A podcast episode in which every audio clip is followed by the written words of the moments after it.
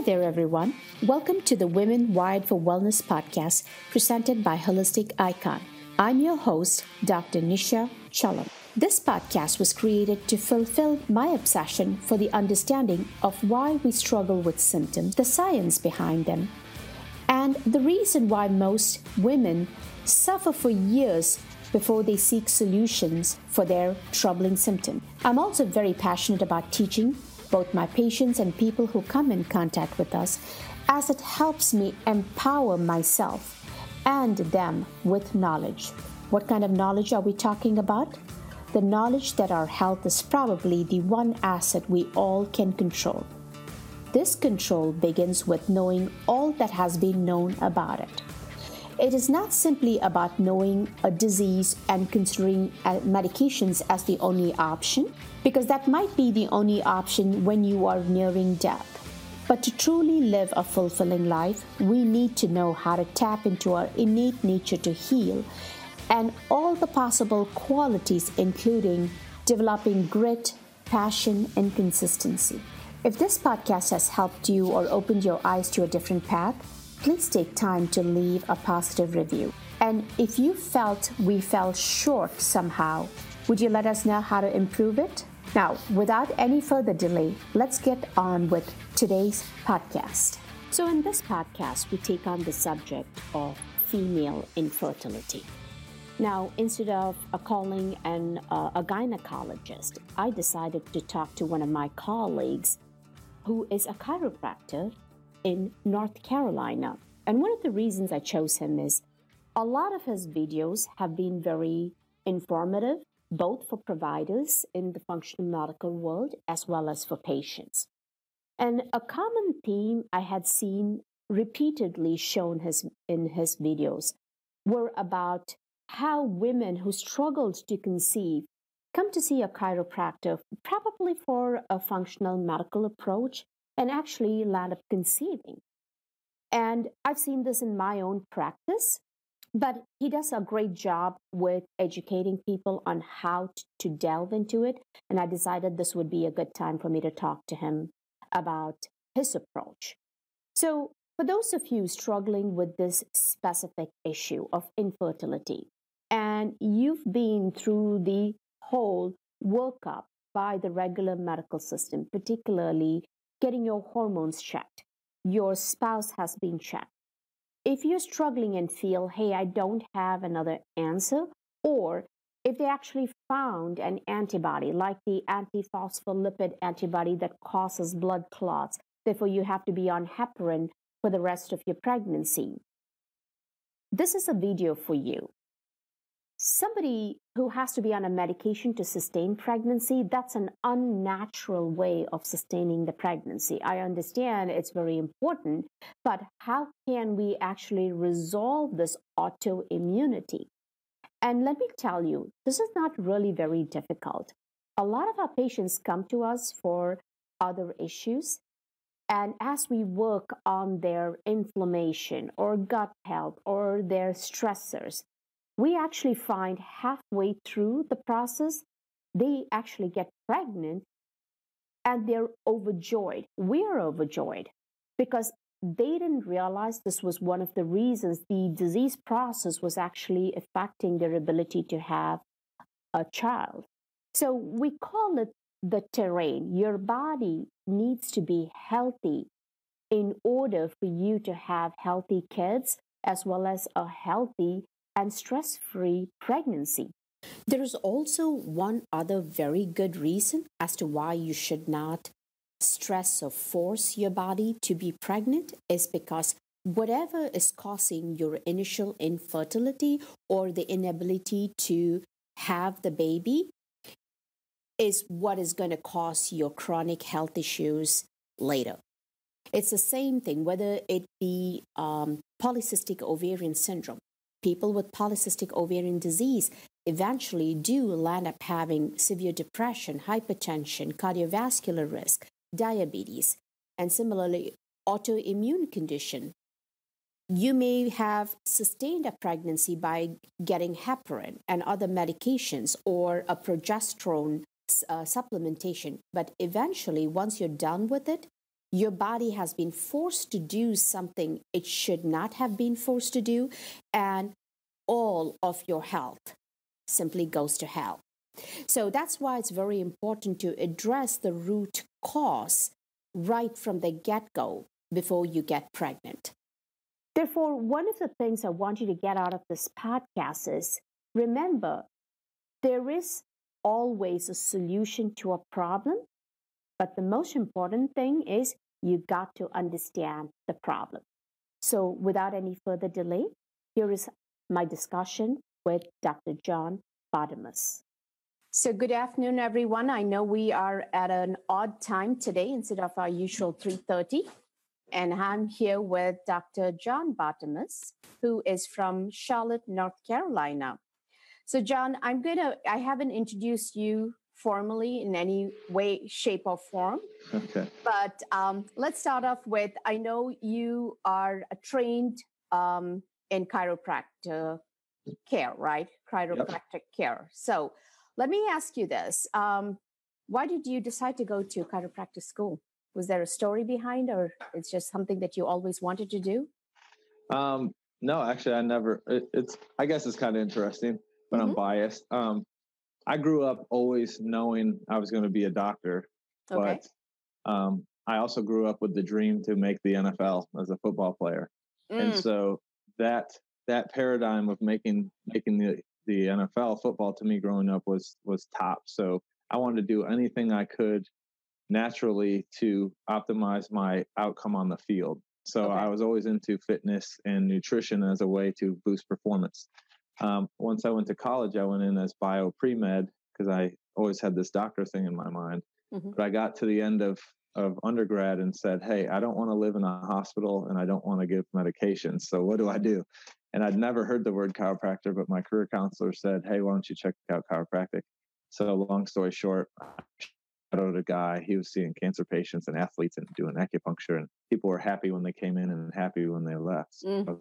It's like this looks cool. I'll do this. And the philosophy um, was in step with my, hey, let's do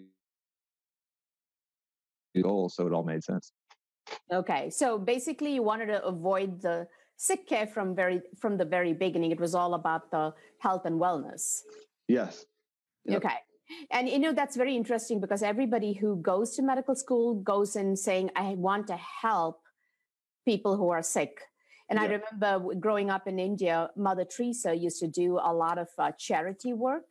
Mm-hmm. And one of the goals I used to think is when I grow up, I'm going to be a doctor and go and uh, work with her or work with her group. And then came along the boys, right? And then it was like screw, that, screw that part. Yeah. But, then uh, going into medical school, I never knew that there was a wellness aspect it, because we are raised in a culture, whether it be in India or here, that disease is inevitable. Mm-hmm. And um, the only way to address any disease state is to go to a physician. So, having gone to chiropractic school, and I know today we're going to talk about functional medicine, Mm-hmm. What was your what were your initial years? Did you actually um, was chiropractor uh, coaching or the training what all what you expected it to be? Um, I was I was kind of an open slate because I'd never heard the word until about four months before I went to school. You know, right. so um, I am a a nerd kind of detective type mindset though. So I was reading philosophy books from the early developers as I was waiting for school and, and checking out things. So, um, actually, what I found was there's kind of two two sides to chiropractic. One side is highly philosophical and kind of the wellness based. Let's make you perform, and the other side is a side that's kind of followed a a more medical type rubric where they're like, hey, you only treat people who are in pain or who have a complaint. If they don't have one, you don't need to see them.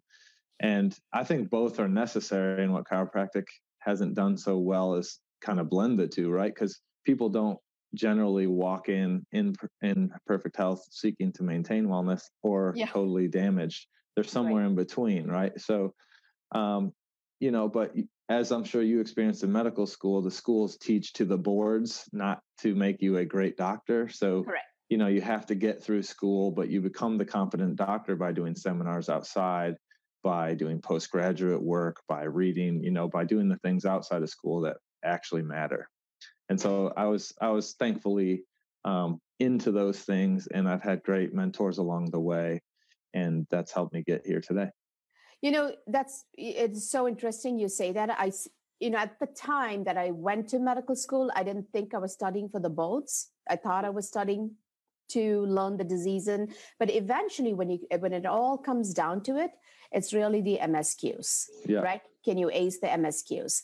So um, let's say uh, so you started your you finished the chiropractic school and what did what were, what was your journey into um, functional medicine like did you did you ever practice like a traditional chiropractor just you know mm-hmm. having the rows of those uh, what do you what do you call those adjustment tables and just adjusting yeah. people yeah yeah i did that um, because i went through chiropractic school without ever hearing the term functional medicine right because functional medicine isn't caught excuse me, isn't taught in any medical school yeah. um, unless something's changed recently. But functional medicine is all postgraduate work. So basically, the chiropractic was my ticket into the game. And then once I had a ticket in, you know, we all as doctors have to decide, well, where are we going to go? What's our right. niche going to be? What's our focus going to be? So I graduated as a chiropractor, began to practice chiropractic in the way that I viewed it as a wellness type thing with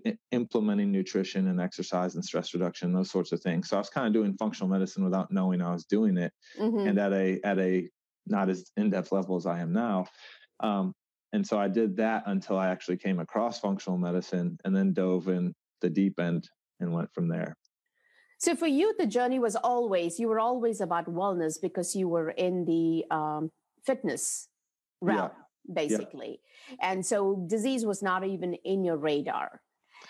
No, not as um, to me. So society tends to say, "Hey, disease is inevitable or normal with right. age." Right? Mm-hmm. Mm-hmm. To me, disease was uh, was an absence of health. Right? So, like a shadow doesn't exist unless there's an absence of light right? So we could say we are light, or or health would be the light, and disease only shows up when shadows appear, right? So right. we could say, well, why is that shadow there? Oh, there's a, there's a there's a wall between the light source and what's behind that wall, et cetera. Mm-hmm. So for me, the focus wasn't disease, or a different way to look at it, and this is where the chiropractic philosophy really fits in. Is is chiropractic states that you know there's there's there's a disease isn't an entity in and of itself it's a lack of sufficiency right or so um, in other words toxins or deficiencies are going to lead to the diseases or health problems mm-hmm. so the disease is a manifestation of you lacking something the body absolutely requires like a nutrient or or something like that or you need to remove an interference or a toxin so right. it's right. like if you have a plant and it's sick you don't say well it's normal for plants to get sick you say when was the last time i watered it have we mm-hmm. have we fertilized it or given it food is it in does it receive sun right, right. and if it does we have a healthy plant so it's kind of like you know we're all human plants right right so uh, uh, once again when you get into chiropractic practices so mm-hmm. the way I, I, I mean, I growing up in the medical school, the traditional medical training, one of the things that I realized is I was taught never to use a chiropractor. Right. Mm-hmm. That's, I'm sure you've heard of that too, yeah. because yeah. we don't know what it is, and we're quacks. Yeah, I mean, I don't. In many ways, no. We, chiropractors actually do adjustment of the backs, but we were taught to tell patients don't go to a chiropractor; it'll get worse. Mm-hmm. So I remember working at the VA, and I very distinctly remember there were a few patients who would come really sick and a lot of pain. There's a lot of pain, post traumatic uh, stress disorder, and depression. Mm-hmm. And the ones who would go to a chiropractor after about six months, finally, when they get through all of that waiting list and get to see me, they were much better. Mm-hmm. And they mm-hmm. will say, Oh, my back pain was fine. And here I was setting up a neurosurgery appointment and an MRI and all of those things. And it just fascinated me. So I started getting curious about, you know, what do you mean you went to a chiropractor? Mm-hmm. And uh, even then, at that point in time, I didn't realize this. And it was very funny when, um, uh, you know, when I finally quit the VA, and one of the reasons I quit the VA, I said, I've been seeing these guys for 10 years. mm-hmm. and the federal government is very um, rigid with its um, standard guidelines. Right, a diabetic needed to be on this many medicines. A hypertensive needed to be on these medicines. We got to start with hydrochlorothiazide. We got to have a beta blocker if they had a coronary artery disease. So I was doing what I thought was guidelines. I was meeting the guidelines. And right. all I realized was I was meeting the guidelines. The guys were seeing me on a regular basis every four months and they were getting sick every mm-hmm. year. Like I mm-hmm. added new medicines or new diagnosis. And at some point, I didn't know what else to do. I wasn't necessarily aware. And when I finally, uh, uh, really, when I quit, I started my own practice. And I had my first office where I subleased in an occupational health. Mm-hmm. And the occupational health is what they did was they did pre uh, physicals, I guess, pre employment physicals. Mm-hmm. And then they would do like if work injuries, workman compensation injuries. Yeah. And I, I remember talking to one of the doctors there, and he was saying, um, "Oh, we we were just discussing about back pain, and it says, oh, I send them down to so and so, Dr. Styles, or whoever was down the road, and he's a great chiropractor." And I'm like, oh, really? You send people to chiropractors? I know, totally. Uh, because all I did when back pain was go to physical therapy. That's yeah. what I knew. Do extra physical therapy doesn't work, then go to the neurologist or neurosurgeon, whomever I felt was the right person to go. And uh, this chiropractor in between, I didn't know what exactly their role was. And it was just so uh, weird. A week after I had this discussion with this man, and I had taken the card of the chiropractor because I was getting a lot of women with low back pain. Yeah. And uh, I wasn't planning on doing anything with it, but I had this card.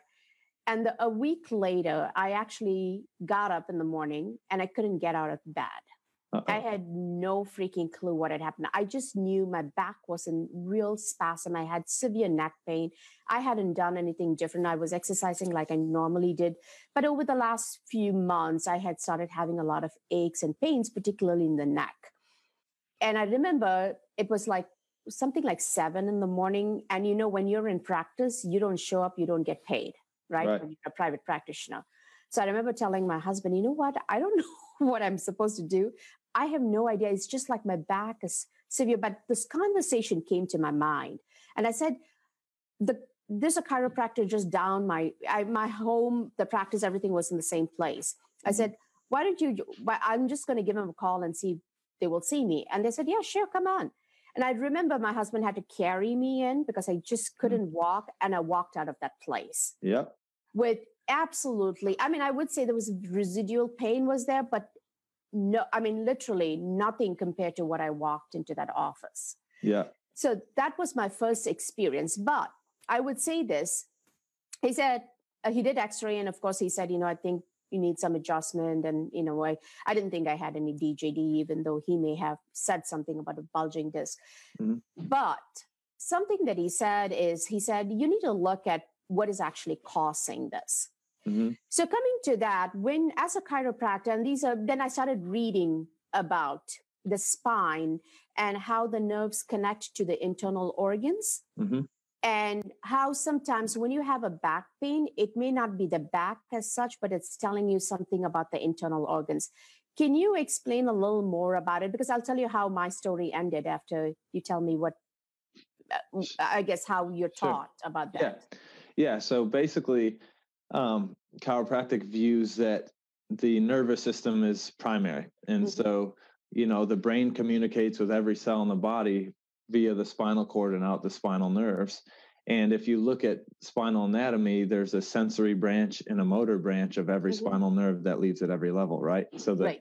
the sensory branches go to joints, skin, muscles, mm-hmm. and and organs, and then the motor branches go to muscles, Muscle. joints, etc. And right. so um, so what can happen is a back pain could be a true back pain like you had mm-hmm. a you had an acute injury and that's a true somatic issue right but you could also have a somatic issue that is caused by an organ or viscera so it's a viscerosomatic referral so you mm-hmm. so say you have um, a, a, a, diverticulitis and it's referring to the low back so you have low mm-hmm. back pain but it's because you know you have a diverticulitis flare because you ate you know some flax seeds yesterday right. and now you have back pain.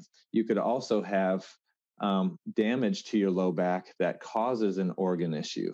Okay, so it mm-hmm. works both ways. That would be a, oh, okay. so both ways. a, a somatovisceral reflex or a viscerosomatic reflex. Mm-hmm. And so, for example, I've had many patients who come in with low back pain who that's all they complain of. Mm-hmm. But after a couple adjustments, they say, you know what? I used to get up all the time every night to go to the bathroom, or I've had diarrhea for years, and that's cleared up since I started to come see you.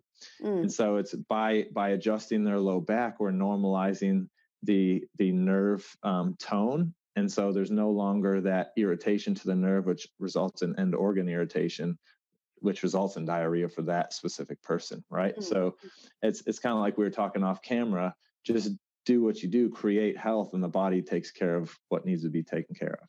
Right, right. So for me, actually, after the adjustment, obviously, I had to treat myself. And what do I go for? Prednisone, right? Mm-hmm. Because I needed to function. I was covering the week in the hospital.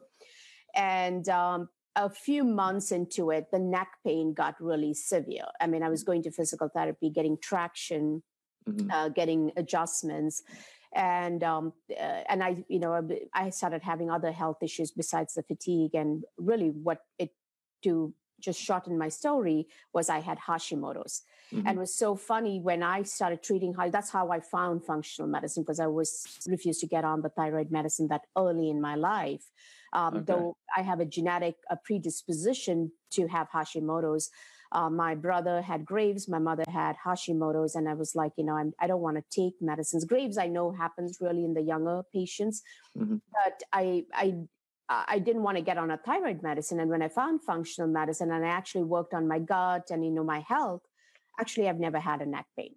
Yeah and it's just so fascinating. I always say this to people but i don't think people make that connection. When they have back and neck pain they truly believe like you know something needs to be done. I have a bulging disc right. and they get this mri they get this erroneous diagnosis.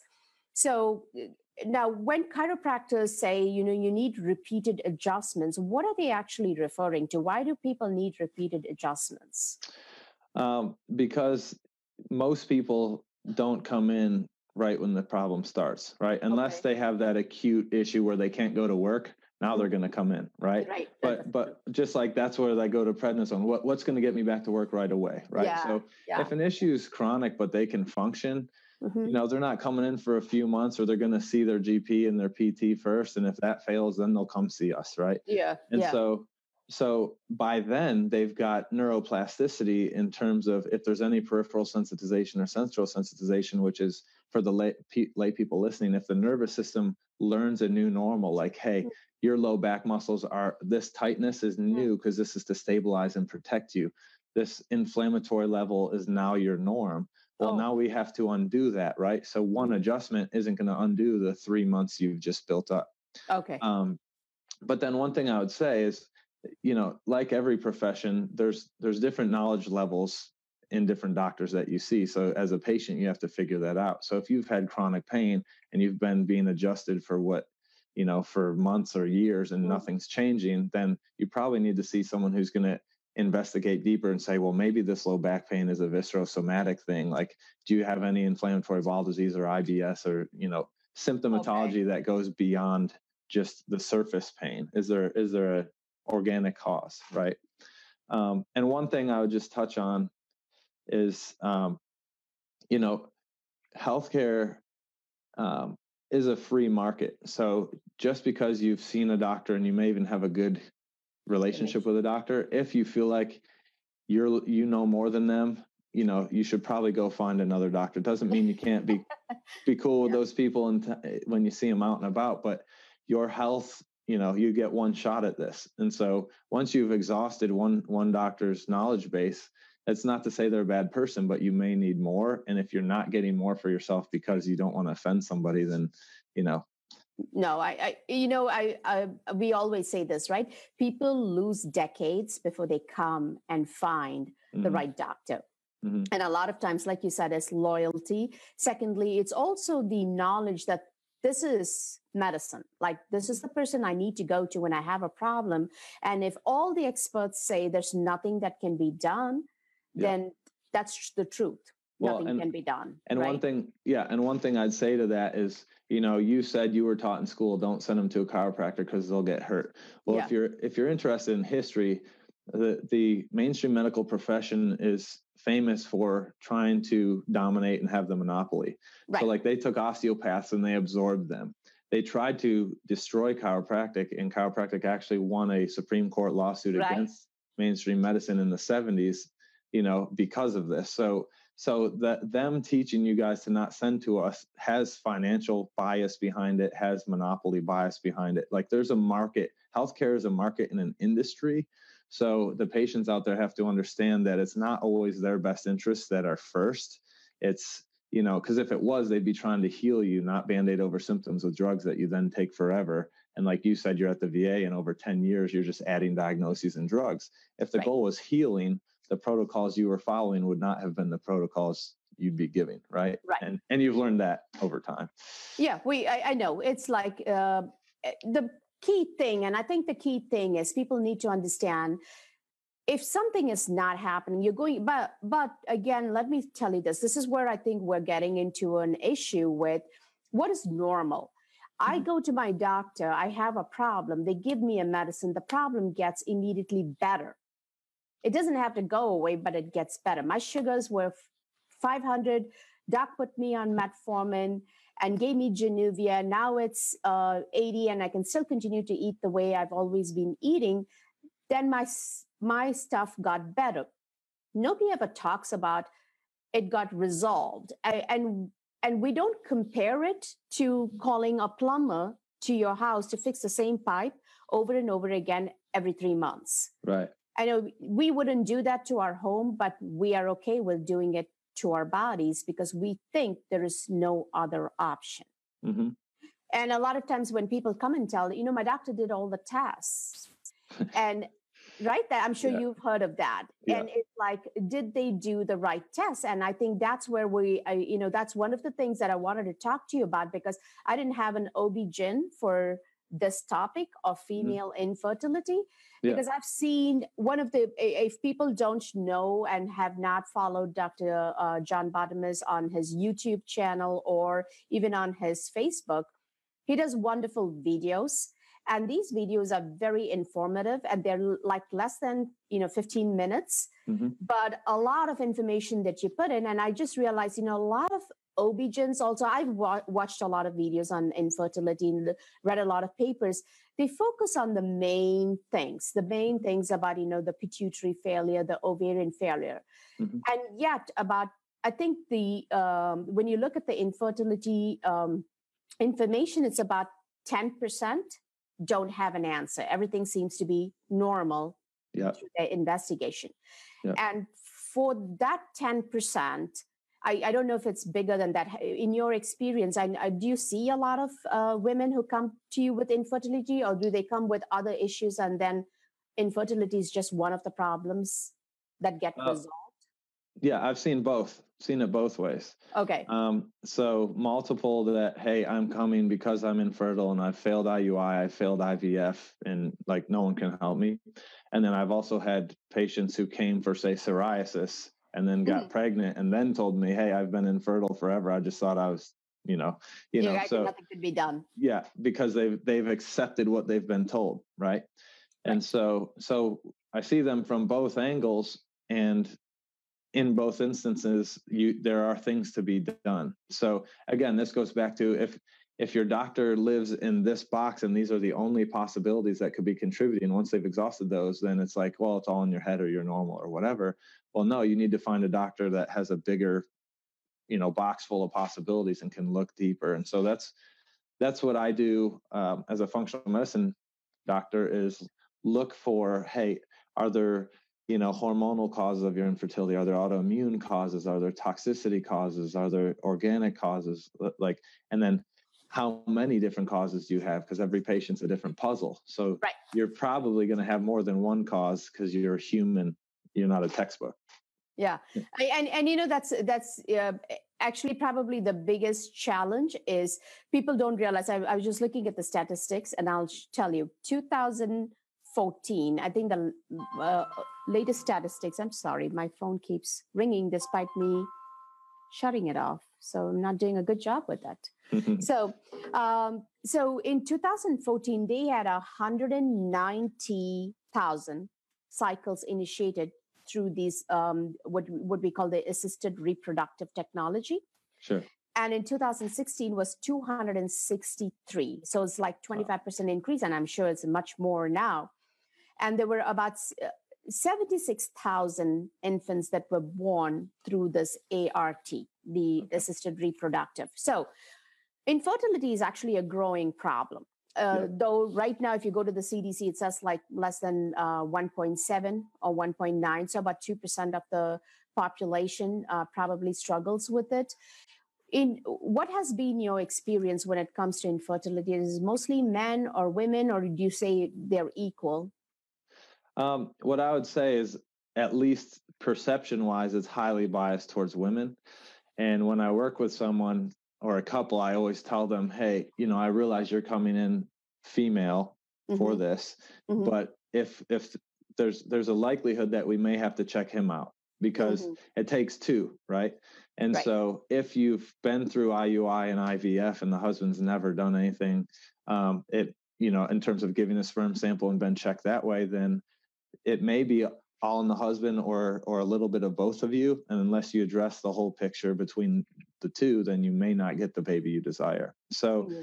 at least perception it would be females and i think that's unfair and inaccurate because of you know some some relationships end because of that um, some some women walk around thinking they're they're broken or or low self-esteem or whatever because they can't have a baby and that's all they ever wanted well first of all, as we've discussed, they probably haven't been thoroughly checked. And then mm-hmm. it's highly likely that the, the husband or the, the partner's never been checked. Yeah. Um, so that needs to occur. Do you actually see that where the, uh, because you usually I see when, when infertility is an issue, both of them get checked, but I think with the guy, they just do sperm count and motility. And I think that's pretty much what they do with them. I'm not yes. So, so the ones that have been checked, um, they do the sperm sample and they're looking at like you said the count the motility and various different markers. And even if they're off they're it's like everything in medicine. They'll they'll have a, a, a lab high or lab low and then the guy's like oh they said they're that i'm normal. And i'm like well you have lab abnormals on the sheet right and, you know, right. mo- motility's off. That could be because of infection or this or that or heat or ems or that sort of thing. So it's yes, again, what is normal, like you started saying earlier, normal in the conventional model is not normal in the functional model. Correct. So understanding the paradigm that the normal came from helps you understand if you're truly normal or not. Right. So uh, let's say uh, most uh, when a female comes to you, w- normally what has she really undergone before she says, you know, infertility is a huge issue. I've heard you've helped people what what have you seen that most of the times gets missed um, so uh, uh, let's just say a, a, typical avatar would be mm-hmm. someone's coming in excuse me i need to cough here excuse me would come in and say i have infertility i've had x number of miscarriages mm-hmm. um, we've done everything like cycle maps and ovulation predictor kits and and all of that We've even tried IUI and IVF, and you know they say if I fail one more, I'm done. Okay, mm-hmm. so before we do that, what can you do? Save me. you know, yeah. it's like okay, awesome, thanks. Um, excuse me. So that is what's typical. Yeah. Um, from a presentation standpoint, and then if you're asking, what do I end up finding? That varies as well and we can go through certain we'll go through the if, yeah. if you want to yeah. Yeah absolutely we'll go through that. So let's say um, so when you look at the traditional um, definition of infertility they say it's like uh, 12 months uh, they have tried to actually get pregnant and there has uh, they've been unsuccessful. Because usually within the first four months your success rate is 25% it's almost 80% by six months. So if you go to a year and you've really not had any issue, of, um, you know, chances of getting pregnant or did not have any pregnancy. There are two different types of infertility, right? You have the primary where they never get pregnant, and the secondary where they get pregnant. Uh, I, I would say in secondary, I would call it two also. It's not like usually secondary is when you've had a child and then you can't get pregnant again. But I also think there's a in between this we i see a lot in um, uh, doctors who do residency is getting pregnant but not being able to keep the pregnancy. Yeah. Right. And the miscarriages, I don't know where they fall in, but I think that's a very devastating uh, aspect. My example would be I had six, uh, six pregnancies. I've only mm-hmm. two live children. Mm-hmm. So, and, and at that time, I didn't even think about it. Now I know why, but yeah. I just thought it was the stress of pregnancy. Uh, I mean, stress of uh, residency, and you know, I'm just getting used and trying to do all the right things. But um, I, I think that's a huge part. So, in terms of people, do you see a difference in the avatar where people are not getting pregnant at all, the ones who miscarry and the ones who've had a pregnancy and then are unable to conceive again? Yeah, I, I think, at least in my patient base, the most common one is the, uh, it'd probably go the person with miscarriages 1st mm-hmm. and then the person who can't get pregnant, and then the person who's had a baby but can't have another one. So that's okay. those are probably the least that I've seen. Mm-hmm. Um, mine tend to be the can't carry through as the most, and then hey, we can't get pregnant at all as second most. So in that part, like the ones that miscarry, mm-hmm. I'm going to ask you because you're coming from a functional medical uh, perspective, and I can tell you what had been my experience. Mm-hmm. But what have you seen was done for them in the traditional medical world before they come to you? Like when they say all the tests have been done mm-hmm. um, and nothing has been found. Mm-hmm. And how many pregnancies does it take? How many pregnancies do they have to lose before they say, you know what, I got to go to a person who has a different way of thinking? that that's it's it's multiple. You know, probably probably three uh, on average from the the people I see, um, and what they've had done would be, you know, maybe some hormone testing, which is even even the hormone testing being done is incomplete. Right. Um, you know, they may tr- they may have even tried IUI or IVF already, um, and been successful but not carried. Or go ahead. Uh, do you want to explain what IUI and I, IVF is? Yeah. So, yeah. Uh, IVF is in, vitro, in vitro fertilization, and IUI is intrauterine insemination, Impla- implantation, implantation. Yeah, yeah. implantation. Yeah. yeah. Yeah. So, so basic. Go ahead. No, no, go ahead. So they would have tried those two.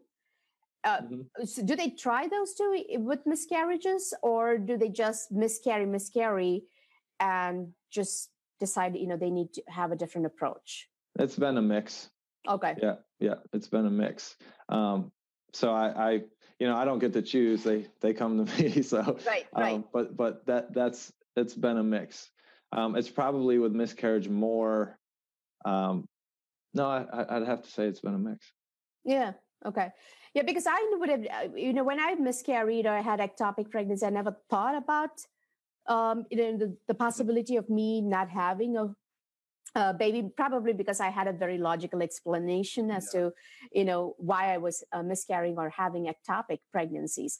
So uh, so when a woman comes to you so usually it's multiple do you uh, is she does she come to you for that specific issue or is there other underlying issues she's just given up that she can't carry a baby to term? And is that would that be what has been the profile when i'm trying to figure out when does a woman say hey i've had two miscarriages mm-hmm. the traditional gynecologist doesn't believe there's anything else i'm still young and i can still get pregnant but this, yeah. which is what they tell you right yeah, yeah. don't worry about this you'll get pregnant kind of thing yeah. just have a six week gap or another two months gap depending on if they do a dnc or not um, what has what would you say should be their approach. Like hey you've had two miscarriages. They don't have an answer.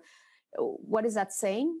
Trying to do the same thing over and over yeah. again insanity. yeah einstein.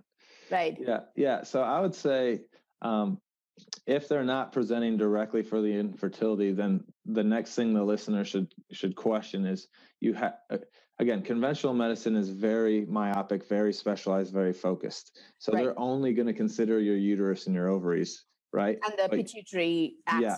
Yes. So, yeah. So the so the yeah mm-hmm. hypothalamic pituitary ovarian axis.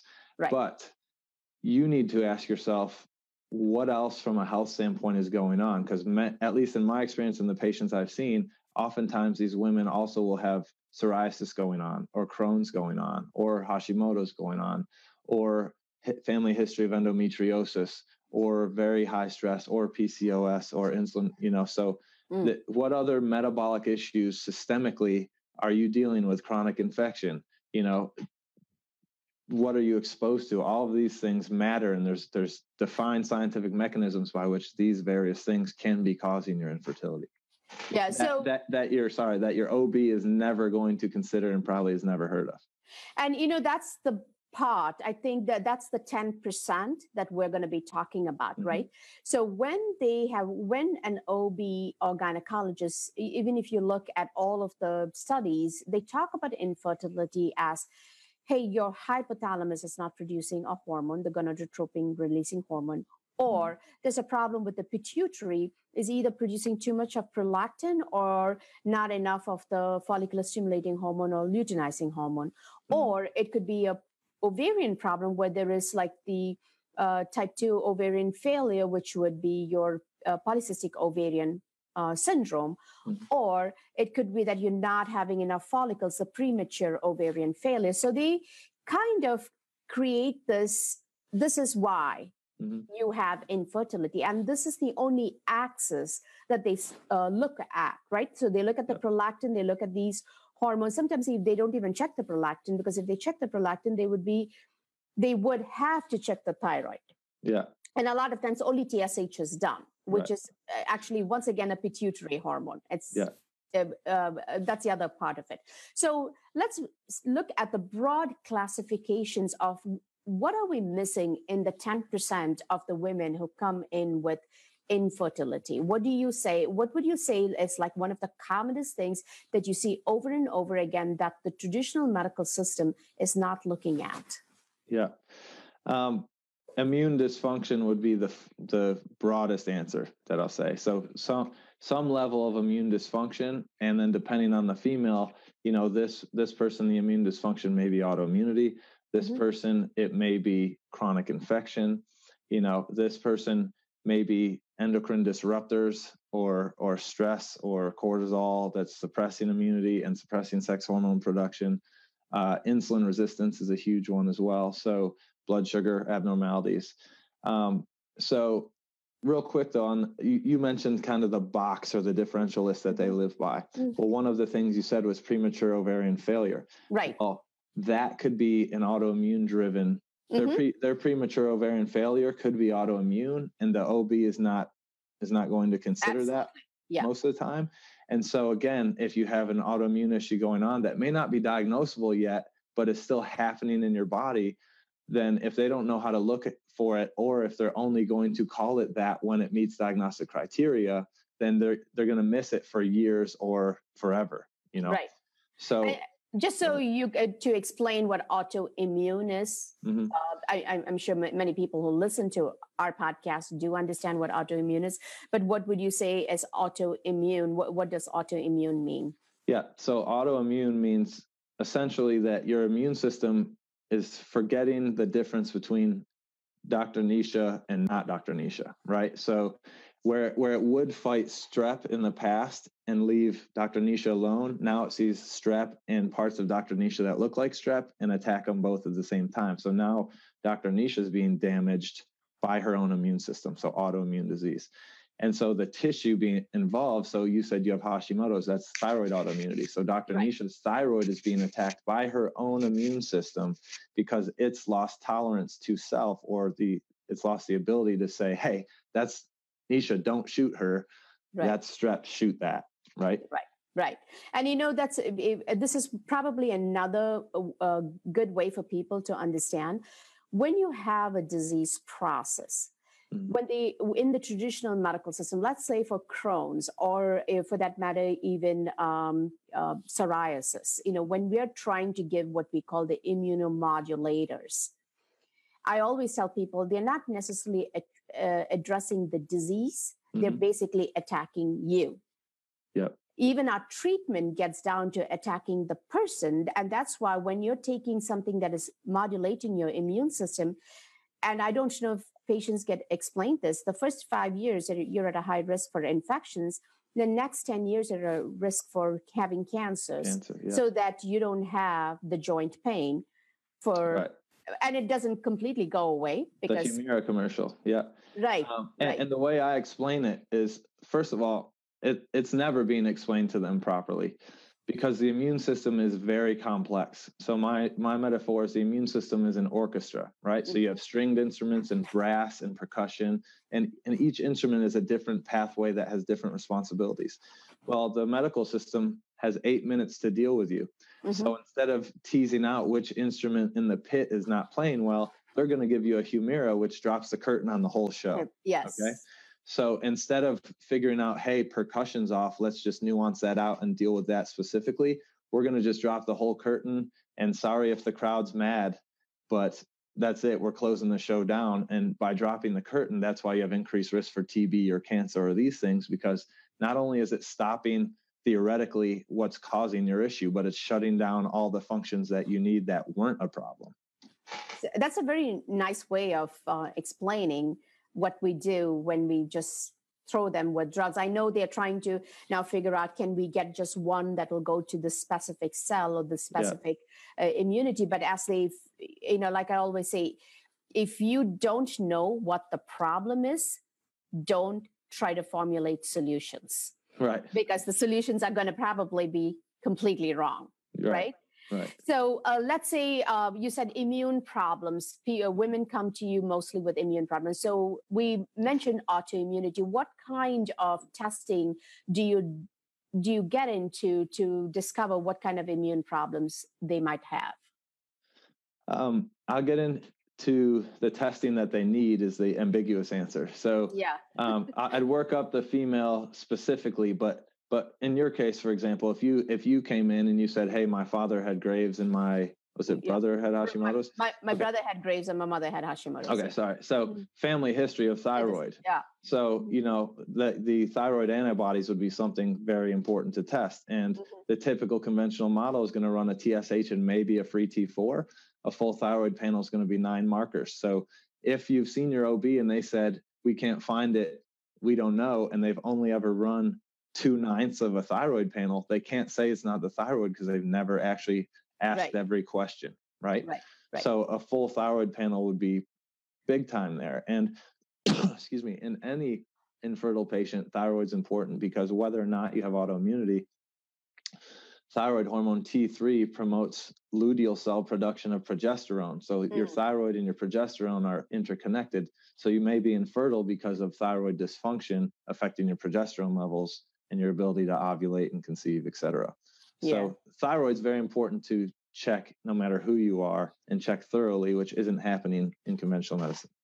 Right, right. And then a lot of times uh, we have to understand in Hashimoto's, just like what Hashimoto's is, the thyroid is getting destroyed, but it's, and the somehow the body is able to function normally till the thyroid gets completely destroyed. So you will have high days and low days. So some days you're going to have palpitations lots of energy and you know feel good and other days you actually feel lazy it's not even fatigue it's actually a laziness no drive to do anything having experienced all of this it's something that i i understand when women come and tell me you know i don't know i i used to be fine but i think i still think i'm fine but my husband thinks i'm lazy you know that one of those uh, changes in the personality and that's why when you do a test at any, any given time, the TSH will be normal. The T4 mm-hmm. can be normal because mm-hmm. you're doing it on a day where you're not having the high or the low. And uh, again, you're missing that window, um, even if you're trying to uh, diagnose it with just two of those tests. Yeah, absolutely. Because yeah. you could have a normal TSH and normal T4, but your T3s are in the tank.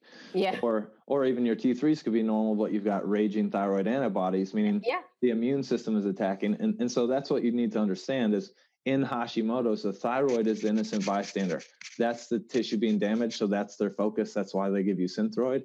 But the real problem is the immune system attacking self. So if we give you synthroid and just walk away and don't address the immune system and the act and the drivers of that process, then you're never going to get better. Right. I, I didn't know. I, I just recently had a young woman who sh- showed me her thyroid panel, and it, her TPO was 2,690. wow. And she has this hoarseness in her voice, in her throat that never goes away. Mm-hmm. And they've done ENT has scoped and they said, you know, there's nothing there. Mm-hmm. Everything is fine. And she said, Is there something in the thyroid that needs to be addressed? And her doctor said, we don't do anything with that. You're fine. You don't need thyroid medicine.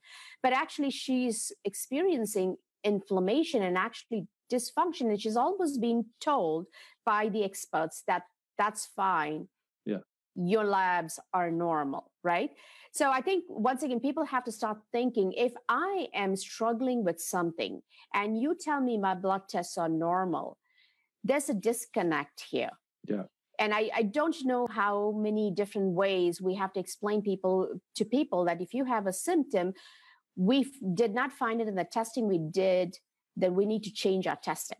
Correct. Or we need to do more testing, right? Yeah. The problem is in our culture that the the blame falls on the patient in that instance, not on the doctor. So they say, "Hey, we did the testing; it's normal. It's all in your head. Here's a, here's some Xanax or something, right?" And right. and it's it's no, it's doc. You you you either need to test more deeply, learn more, or patient this is what I was talking about earlier. You you're in a free market. You need to go find a doctor with the knowledge that can help you and isn't going to brush you off and say it's in your head. If they're saying that, you've you know you've reached the limit of their knowledge and mm-hmm. you're, you're, done there. So you need to go find a doctor that knows more, or else you're you're going to get that insanity. You're going to keep getting what you've always gotten and get the same results, which are poor. And you know that's that's a very important point you said. You you've reached their not their maximum of their knowledge level physicians who actually listen to functional medicine i mean a lot of times i see it among physician groups too when I, am in traditional physicians and functional medical physician groups mm-hmm. one of the things i see among uh, traditional physicians is how quickly they will come to the conclusion yeah you got to get your thyroid out so you can get pregnant because yeah. you know you got the toxic nodular goiter yeah. and a lot of times it's almost like it's not even their knowledge i think as physicians, we have to make that change. I don't think we ever stop learning. Number one, we I mean, shouldn't. Eh, we shouldn't. We shouldn't traditionally, uh, but our continuing medical education is really geared towards what is the latest drug, what is the latest testing, and what more can we do to diagnose things early. It's never been about how can we get patients back to wellness or why is this happening and why should we get to that's not even the philosophy in medicine right 100% and and if we go back to looking at it as an industry right a well person makes the industry zero dollars so that's why everything's focused on the next drug or the next test because those are the, that's what they bill for right? right so again as the patient you have to advocate for yourself and say you know your goal should be optimization. And I say optimization instead of cure because matter has limitations. And there's certain people that'll never be cured, but they don't have to live with the same crappy quality of life that they have right now. They could have their health optimized by someone who can do the detective work and go say, hey, we clean up this, this, and this. You're never going to be 20 again, but you you can not feel like you're 60 when you're 40. You know, right, right. So, right. so so, uh, uh so thyroid is one of the main issues, and I, I mm-hmm. totally agree with you. Hashimoto's. What are the other um, uh, antibodies that you would be looking for if somebody could? Let's say they don't have Hashimoto's. Sure. What are the other so, things? So, if you're a woman that's been told you have premature ovarian failure, you want to look at ovarian antibodies because if you have antibodies directly to your ovaries, well, then that's going to damage the ovaries and your eggs and look like pre premature ovarian failure. So, and I've had patients that have this, um, mm. and you may. I've I had a patient that had um, infertility, hard time getting pregnant with her first, and then we dealt with this, and then she had her first, and then she had more after that. So understanding wow. uh, and ovarian antibodies are something that most even functional medicine doctors don't know about so right um, those could be there also antiphospholipid syndrome is another one you want to look at um, and antiphospholipid syndrome um, has been associated with birth control pill use. So the more and longer that you've used birth control pills, the higher your risk of autoimmune disease, period, but antiphospholipid syndrome specifically. And so, if you have antiphospholipid antibodies, that means your immune system's attacking the phospholipid bilayer of cells. And so, if you were to conceive and those, you know, those cells are expanding, the immune system may attack that that fetus mm-hmm. as enemy and prevent, you know, carrying through. So uh, uh let's go back to the ovarian antibodies. Mm-hmm. What is it attacking? Is it attacking the ovaries or the ovum, the follicles, or what part it's, of it? It's attacking the ovaries. The ovaries. The ovaries, and yeah. Do they uh, do they actually see it in traditional medicine? Like, do they look for ovarian antibodies no. or no? No, they don't. Okay. No. And it's the same way, like with any uh, autoimmune condition, you just address it from the root cause yeah, you want to check out, you know, address their orchestra, right? And whatever's going wrong there, but then also looking at the rest of their health picture. So, how's their nutrient status? What's their blood sugar like? What's their hormone stress, you know, toxins, et cetera, et cetera. So, their complete puzzle needs to be addressed. But obviously, if there's autoimmune process, the immune system is going to be the primary thing that that that is a priority. Focus, yeah, our yeah. focus should be on yeah. how, how to reset the immune system. Yeah uh, or retune it and figure out why it was out of tune. Yeah, and so an, another thing, excuse me, that can that can cause it to be out of tune is if you have chronic infection. And mm. so whether you have a chronic infection locally or systemically, that can result in infertility, um, specifically as pelvic inflammatory disease. So if you have PID or pelvic inflammatory disease, that's been shown in the research to cause preterm later labor, excuse me, cause miscarriage and cause endometriosis. And so if you have a, a chronic infection that is not showing lab high in your WBC or your white blood cell count, again, your doctor's not even going to think about it or recognize it because it's not acutely obvious. Okay. So Epstein Barr, common one, mm-hmm. cytomegalovirus, common one, human herpes virus 6, common one. And all of these are associated with chronic fatigue and with other symptoms that, you know, doctors could brush you off and just say, you know, we don't know, or you have fibromyalgia or something like that and just push you out the door. Okay, so you actually look for systemic viral infections. You're not talking about infection in the uterus? Correct. Okay. Yep. So systemic yep. viral infections. So that's uh, one. So you have autoimmune, you have indolent infection that's not very obvious and nobody's looking for it. Yeah. Uh, what are the other uh, conditions why infertility is an issue? You want to look at your toxic exposure. And the average woman uses 12 health and beauty aids per day. Mm-hmm. Okay. And the average male, six. So the average female is using 12 products per day shampoos makeups deodorants lipstick etc that that um, contain endocrine disrupting chemicals so you can read the label and say hey are there phthalates or parabens or dioxins or glyphosate or bpa and if those are there, those are all endocrine disruptors, which are all estrogenic or promote estrogen. Which, if you're if you're gonna if you're using a lot of them and becoming estrogenic or endocrine disruption, you're gonna sway that hormone balance, which then could lead to infertility. That's one way um, of many. So so toxic exposure. So looking at your your stuff in your household in terms of health and beauty aids and say, hey, is this clean or is this full of toxins? And but another the clean thing, ones then just don't stick to your face. Yeah, That's but right. You know, do you want a baby or do you want to? I know. um, but another thing to consider too is is that the health and beauty aid industry is is deregulated. No one's checking that. Yeah. So many products, it's known that many products contain estrogen directly in them that Actually, is not yes. is not reported. So that in and of itself will skew your hormone profile and potentially lead to hormonal imbalance that could cause infertility. Yeah, actually, uh, simple stuff like over-the-counter lotions actually have estrogen in them, and uh, a mm-hmm. lot of people don't realize, especially men, putting it on. I think they yeah. need to be aware that um, the, these do have estrogen. So, uh, yeah. toxins. So, how do you know if you are toxic? Do you have what? Do you do a specific testing for that, or do you just go? Yeah, there, there's yeah. there's testing that you can do for it and I don't do that on everybody. I don't do anything on everybody, but yeah. when I'm working up the case, if I'm there's certain questions in my questionnaire and, and things that will mm-hmm. point me that way. Um, And for example, I can tell you I've had a patient recently who works on a farm and and we talk in our consultation that her husband is married to Monsanto, right? Because and they're mm. spraying glyphosate like crazy. Well, glyphosate's been documented to be probably the strongest associated um, contributor to type 2 diabetes mm-hmm. development mm-hmm. beyond diet and beyond sugar and all this. So toxins may be the answer in a given case.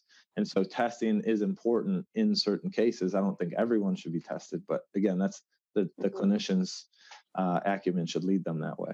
Yeah, yeah. So uh, once you discover that like they they have toxins, do you do a, like a detox protocol? Do you like particularly uh, um, uh, things that when you read about infertility, mercury can mm-hmm. also be a huge part of the infertile um, uh, profile.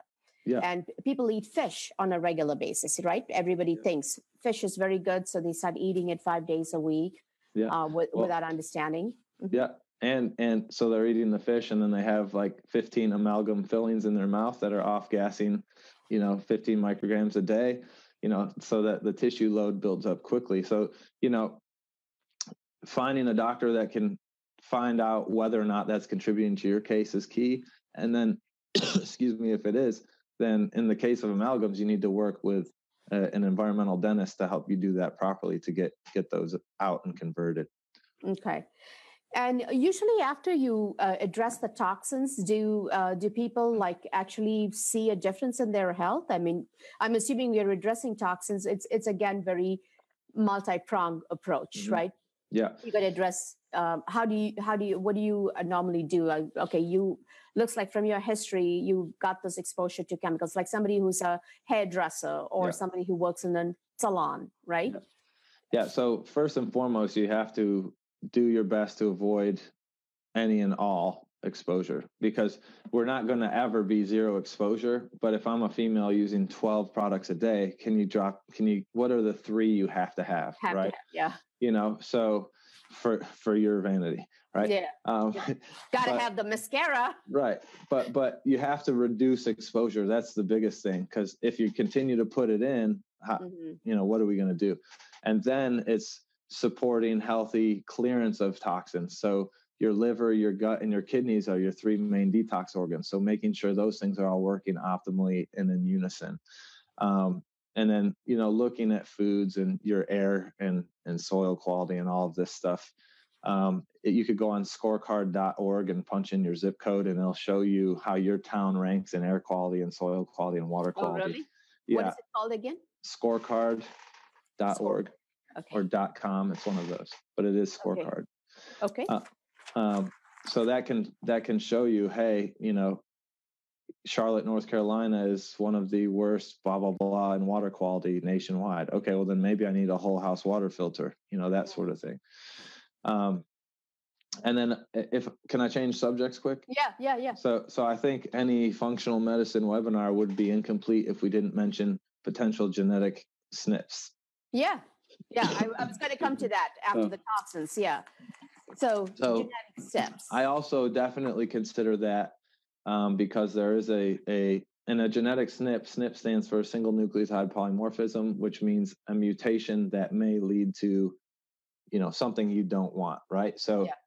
common right now or sexy or hot topic is the MTHFR gene, and it's important for fertility and for fetal development because it requires folate to function and folate is necessary for neural tube development or the baby's nervous system development. So mm-hmm. if mom has uh, genetic mutations that make her inefficient at MTHFR function and folate function, then she may not, uh, or the the fetus's nervous system may not develop properly and may be aborted or may be born with certain issues. So um, this is why you know pre testing is important, but also the right prenatal vitamins are important because it can easily be dealt with if you have it and you find it by using the right form of folate, which is not folic acid but is methylfolate. Mm-hmm.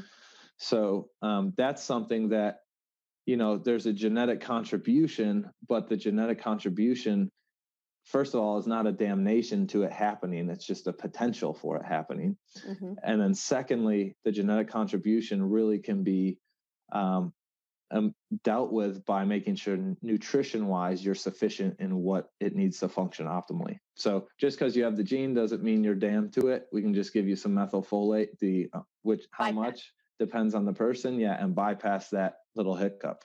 You're right, right. So uh, that's a, that's something that, in, in, fact, I think when it came to my um, history, I really think that was the main issue. I have COMT is completely okay. uh, out. Yeah. And I didn't know that for a long time until I did my uh, genetic testing. And it does have the, the key thing about infertility, and I think what most people don't realize is it has long term implications mm. for your chronic health.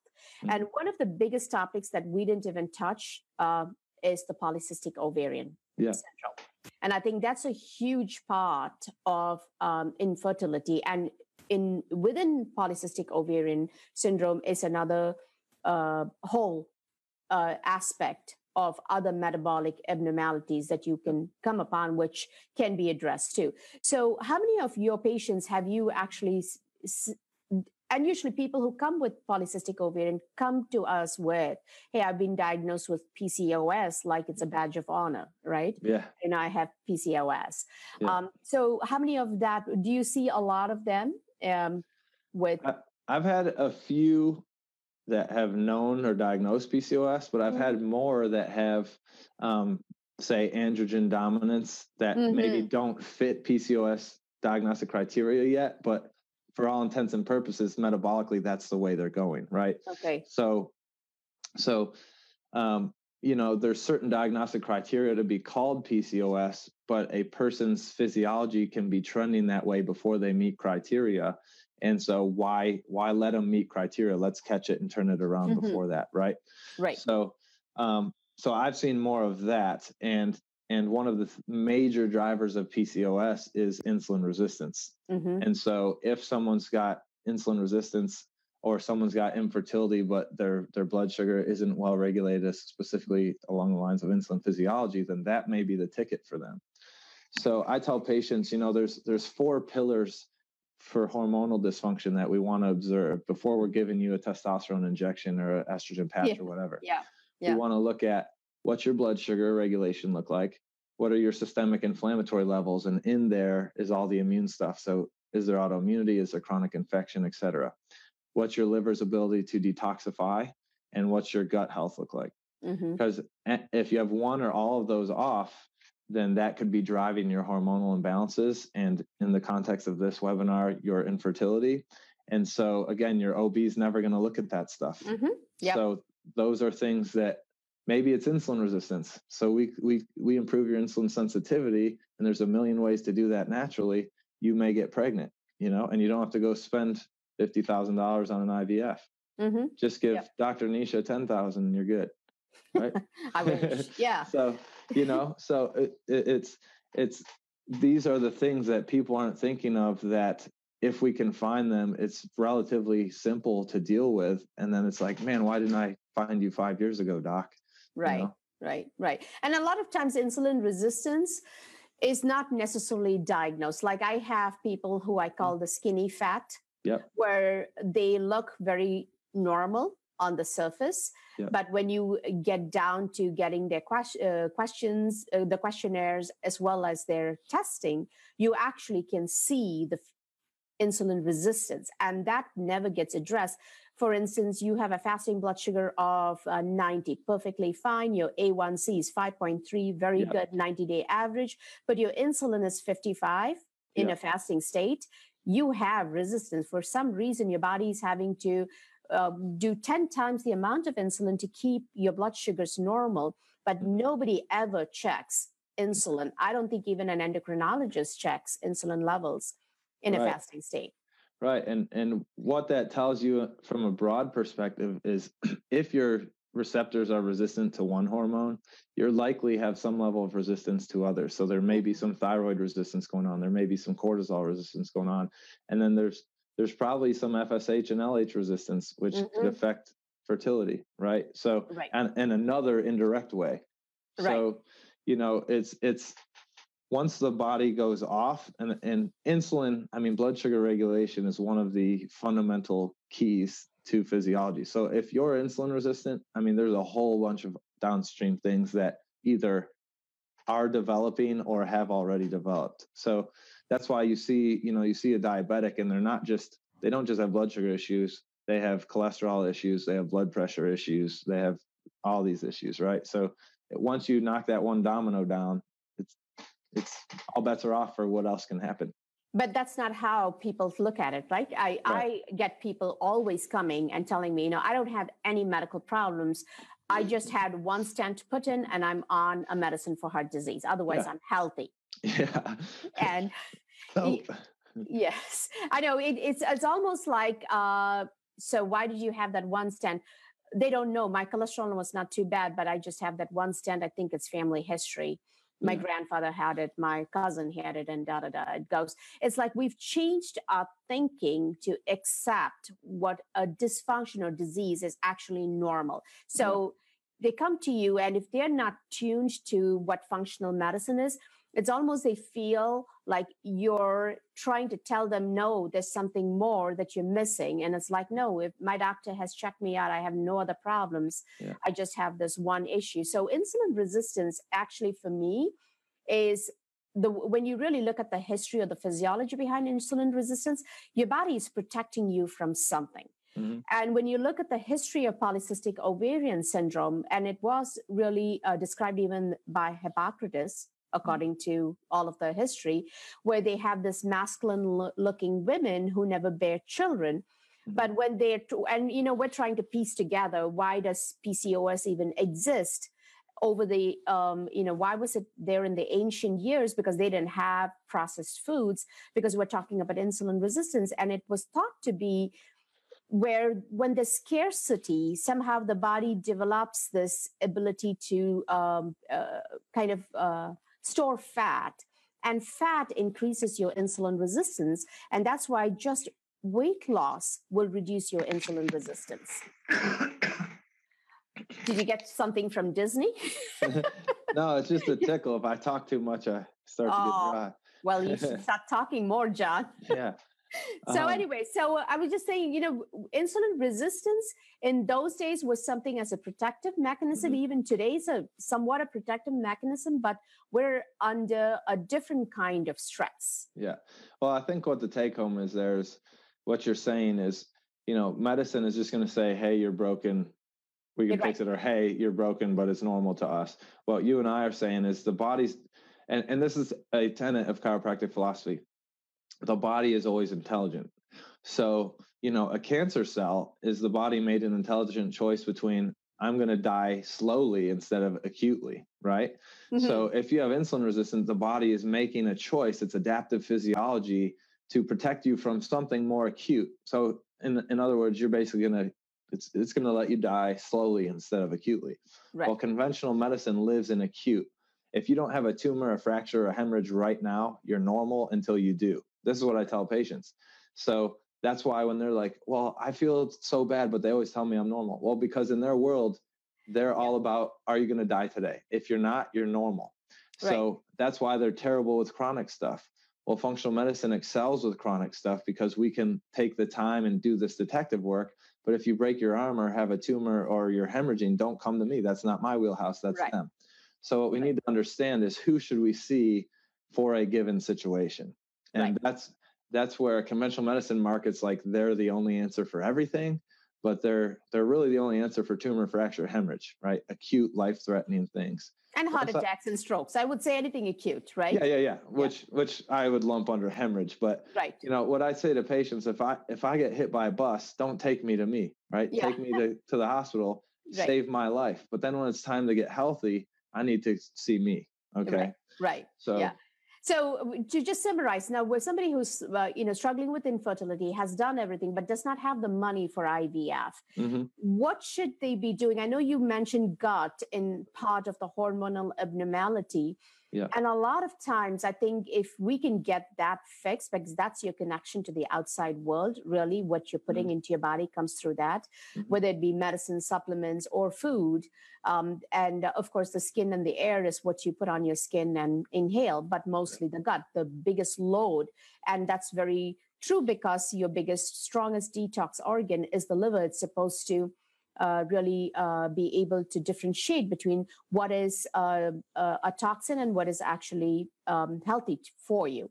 Right. So when you really look in the broad um, uh, spectrum, the, can we put it as, hey, you have an immune issue, you have an inflammation, which is which will be lumped under infection and underlying infection, and uh, probably a genetic predisposition if your environment is not correct, and of course exposure to toxins which comes back to your ability of your body, the immune system to identify the toxin, and then your detoxification system to actually get rid of it. I think mm-hmm. that also needs to be. would that cover? Are, the, are those the hidden things that probably the conventional system will not look for? Did I cover yeah. pretty much yeah. what? Yeah, I would. I would just the last thing I would put in there is your kidney function because that's that's the the third of the t- of the big three in terms of detoxifying. Mm-hmm. Um, so, uh, yeah, I mean. So, why would the kidney function be affected in a young woman? Or I'm assuming young. I would say now, right now, would be anywhere from 25 to 45. Yeah, I mean, eh, if they have pelvic inflammatory disease, if they if they have a history of you know chronic UTIs or uh, interstitial cystitis, or you know um, you know, if they have renal artery stenosis or, you know, all, all kinds of different things. So just understanding as the clinician, hey, these are the three main organs of detoxification. So let's just make sure I'm looking through the history. Any anything that flags me, hey, maybe kidney. Uh, mm-hmm. On the labs, anything that flags me, hey, maybe kidney. Maybe it's not, but we just want to make sure we're at least considering that. Okay. So uh, really, when you uh, get a person who comes to you with because of infertility, when you start working with them, obviously, first one is the detective work. How much do uh, do you see a lot of food sensitivities in patients with infertility at all? Um, that's not. I have to say personally, I that's not a huge priority for me mm-hmm. because um, if there's immune imbalance then we have to take care of that. And yeah. most food sensitivities are going to be because of immune imbalance. So if we clean that up, you know, so for me, food testing is way down the road if things don't improve like we would expect them to. I never lead with the food stuff because if I lead with the food stuff before knowing the status of your immune system, we could get false positives or false negatives and be chasing our tails. I always tell people it's a gut issue. You got to look yeah. at your gut because you shouldn't be sensitive to what you. But to your point, though, I mean, if if if their infertility is driven by an autoimmune process, then foods matter because many foods are yeah. cross-reactive with soft tissue. So then, you know, consuming certain foods may flare or worsen the mm-hmm. infertility. Mm-hmm. Yeah. Right. Right. So uh, they come to you, and then you do the deep dive into their uh, investigation, for, uh, listening to their history. How do you approach them? Do you start with let's do nutrition or do supplements do you do detox or you do everything together what would be your approach um, i approach sorry for the ambiguity because i build it to the person but whatever the whatever the um, main, findings main, are yeah. whatever the findings are on the testing i'm going to then prioritize based on that person and so you know you can't do everything at once so right. we can't dump uh, you know, immune and detoxing this and this all at one time. So I have to say, okay, in Nisha, Nisha's an onion. We have to put the layers of the onion back together. So the highest priority layer we're going to do first, and then we're going to put the next layer and the next layer and the next layer. And at certain periods along that time, we're going to retest to say, are we objectively achieving what we've set out to achieve? Plus, subjectively, you know, how are symptoms improving and that sort of thing. So it's it's um, nuanced to the person. And I think that's very important for people to understand this because we're, again, once again, trained to go to a doctor and get a solution, a quick fix, right? Yeah. I have a problem with infertility. Give me something to make me have a baby right now. Whereas when you go to a functional medical doctor, you're looking at it in a stepwise fashion because infertility is not something you're born with, it's yeah. something that you develop. Well, and yeah. And I think our society is the brainwashing is for look for the magic bullet, right? Right. And and that's what the whole drug paradigm is built on. We found right. the magic bullet. And then a year later, you know, after 50,000 people have died, they pulled off the market. Right. So, right, um, right. what what I tell patients is the only magic bullet is consistency. And, Mhm. and that's that's what teaches us what they should be expecting. The only way you're going to undo whatever you're dealing with is consistently making the right choices and providing the right nutrients and removing the right toxins over time. There's no magic supplement, just like there's no magic drug, or there's not even a magic diet. You know, it's what's the right thing for the person in front of me, and can you do that consistently over time? I'm not doing it to you. My heavy lifting is figuring out. Then you have to go do. If I figure it out and you don't go do, we're still in the same place we were when we met. Right. I, I know this is probably the most important thing is consistency. Mhm. You know, when uh, when people eat healthy for about two weeks and they don't see a difference, they are completely like, "Hey, we're not on the right track here." Yeah. Right. Yeah, Um, uh, th- but you are. the The problem is, you know, a are you doing it as strictly as the doctor recommended, or have you have you had just a taste here or there, right? oh yeah. Um, so a you may not be doing it as st- strictly as possible, or you may be so inflamed and you may be 40 years old and you've never eaten healthy, and it's going to take eight weeks to to reduce the inflammation and get energy back and that sort of thing. So, you know, Rome wasn't built in a day, right?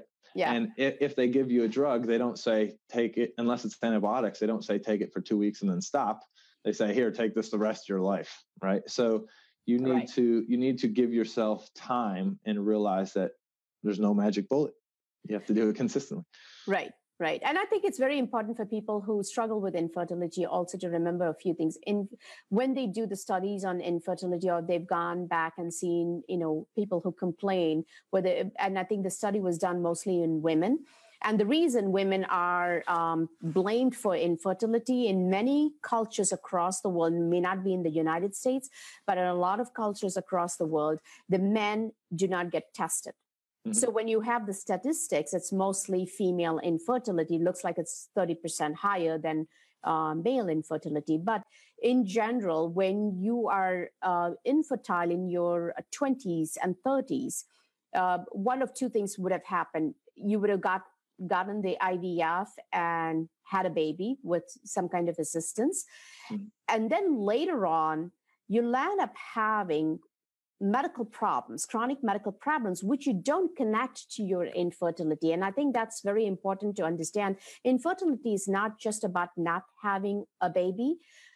There's something wrong. And I've used, uh, heard you use this word before. I don't know under what topic which you were, something is wrong with the terrain. Mhm. And um, if something is wrong with the terrain now, not to have a baby, and you forced it to your body to have the baby, later on, when you have the diabetes, when you have the thyroid, when you have the arthritis, and eventually have dementia, they all began with Mm. when we failed to find the cause of the infertility 40 Yeah. years ago. Yeah. And a lot of times people don't realize that. That's why infertility is just a symptom of an underlying problem.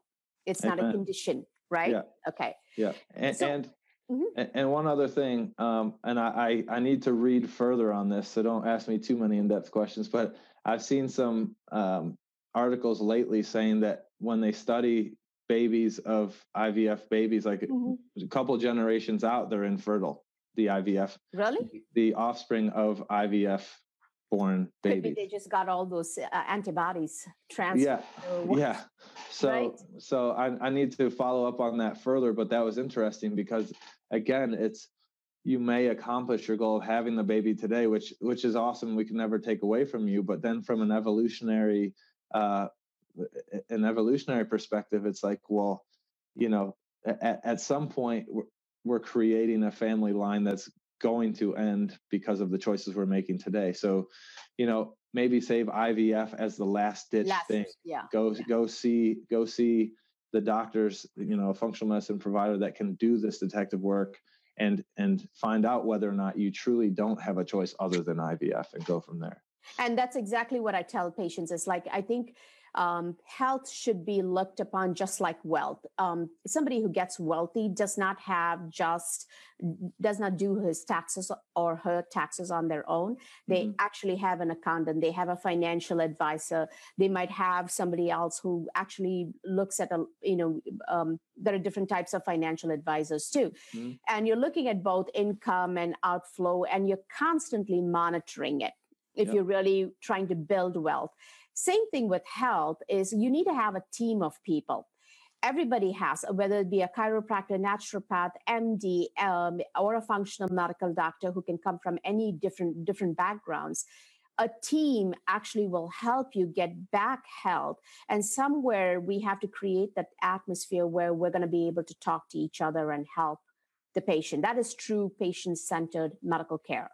Right and um, and I think uh, hopefully someday we'll get to that point. So, in terms of health, what do you do, John, for your health? What is this thing that you do consistently that keeps you healthy? Um, I practice what I preach, which you know which includes what? Yeah. Which which includes you know the proper nutrition, the proper physical activity, the proper sleep hygiene, the proper toxin avoidance, the optimization of stress levels um, you know, so if you want to dig in deeper, yeah, you what's know, your routine? That's what I, I want to know. I, um, you know, I wake up at 4:45 every day. I work out. I have uh, mindfulness practice, and then I, um, and then I have a study period, mm-hmm. and then then my family wakes up. I have uh, four kids and one in the oven, so oh, uh, wow. I wake up and get them going, um, and then I get off to work. And then nutritionally, um, I'm completely gluten free, dairy free. I'm gluten sensitive, so if I eat it, it affects me neurologically. Dairy affects my gut, so I avoid all that.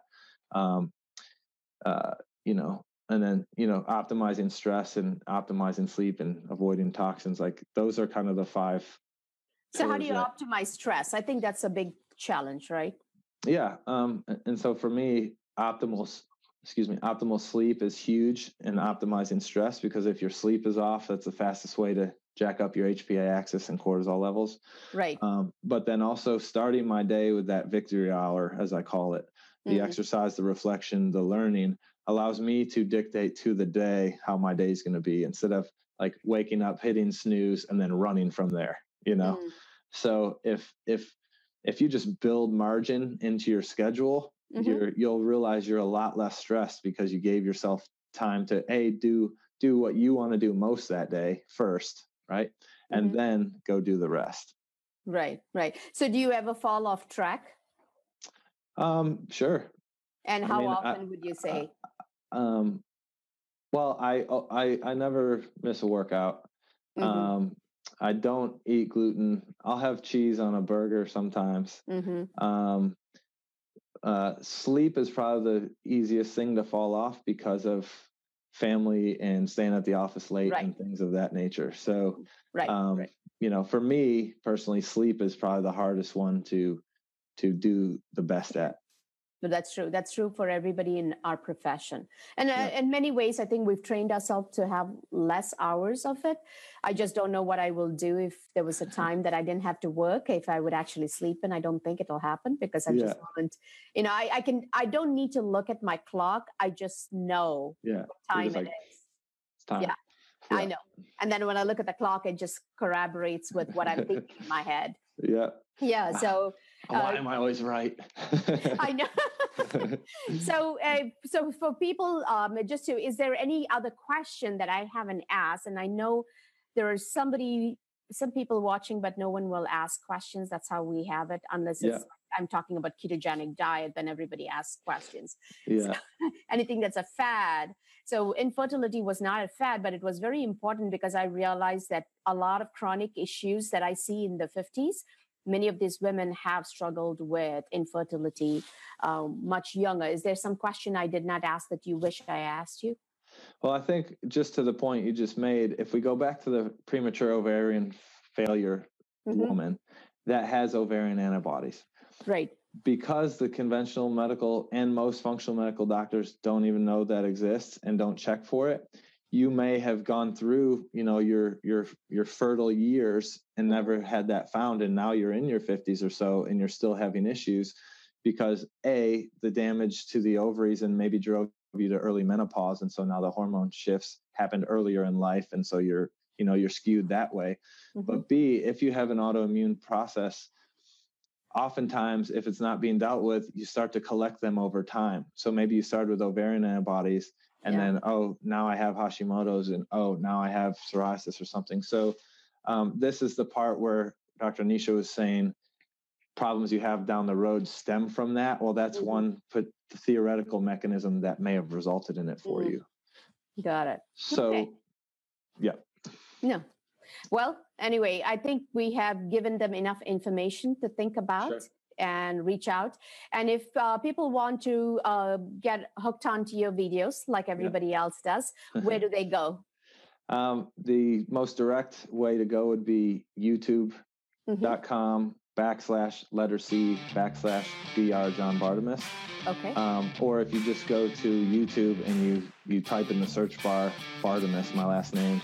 Yeah. Um, B A R T E M U S. That will my channel will be one of the first things that pops up, and you can just go subscribe from there. And I'm currently at almost 700 videos.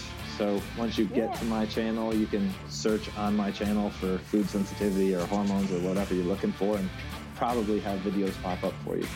Very nice. Well, thank you so much for your valuable time and all of the information.